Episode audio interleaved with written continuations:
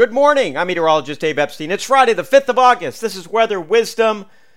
So, my neighbor who lives down the street listens to this sometimes, and she said I sounded down.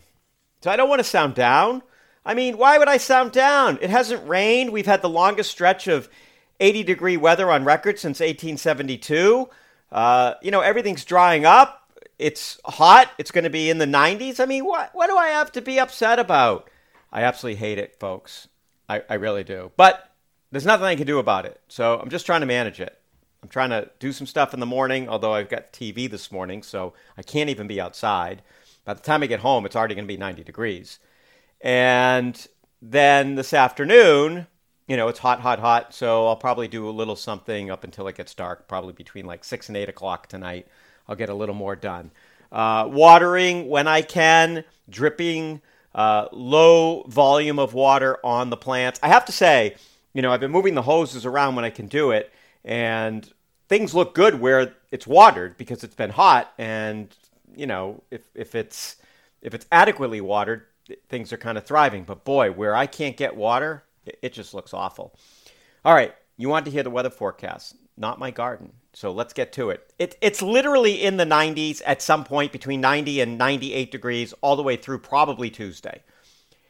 And there'll be a blend of clouds and sun and a chance of showers and storms in the afternoon. And sometimes you'll get one, and most of the time you won't. And that's really the forecast.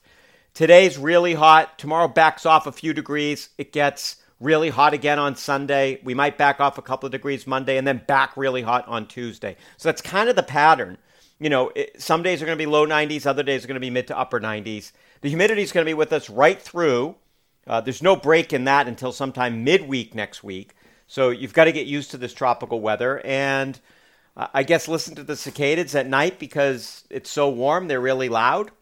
And the frogs are loud. And the, the summer sounds are great. So there is that. And it will break. Uh, you know, but it, it, and you know, I have to say it, it it freaks me out in the sense that we just, you know, I look back at a bunch of stats and it's just becoming more common to have this. It's not that this hasn't happened before. It's just that the amount that this is going to keep happening uh, over the next decades is just going to go up, not down. So I, I guess that's what kind of bums me out. It's just that we're just going to have fewer and fewer and fewer stretches where the weather's not like this. Uh, and and you know June was great, but since we got to mid July, it's just been almost unbearable for a lot of people. For some of you, I know you love it. Okay, I am absolutely rambling. Have a great day. Uh, stay cool. Drink lots of fluids. If you have any questions, find me at Growing Wisdom, and uh, let's talk plants. And hopefully, hopefully, this heat wave ends midweek next week.